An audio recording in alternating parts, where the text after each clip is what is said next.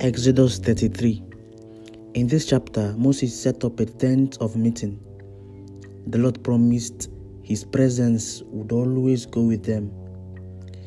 The Lord told Moses that no one could see him and live, but he promised to let him see his back, but not his face. Beautiful, right? Well, then let's see what happens next.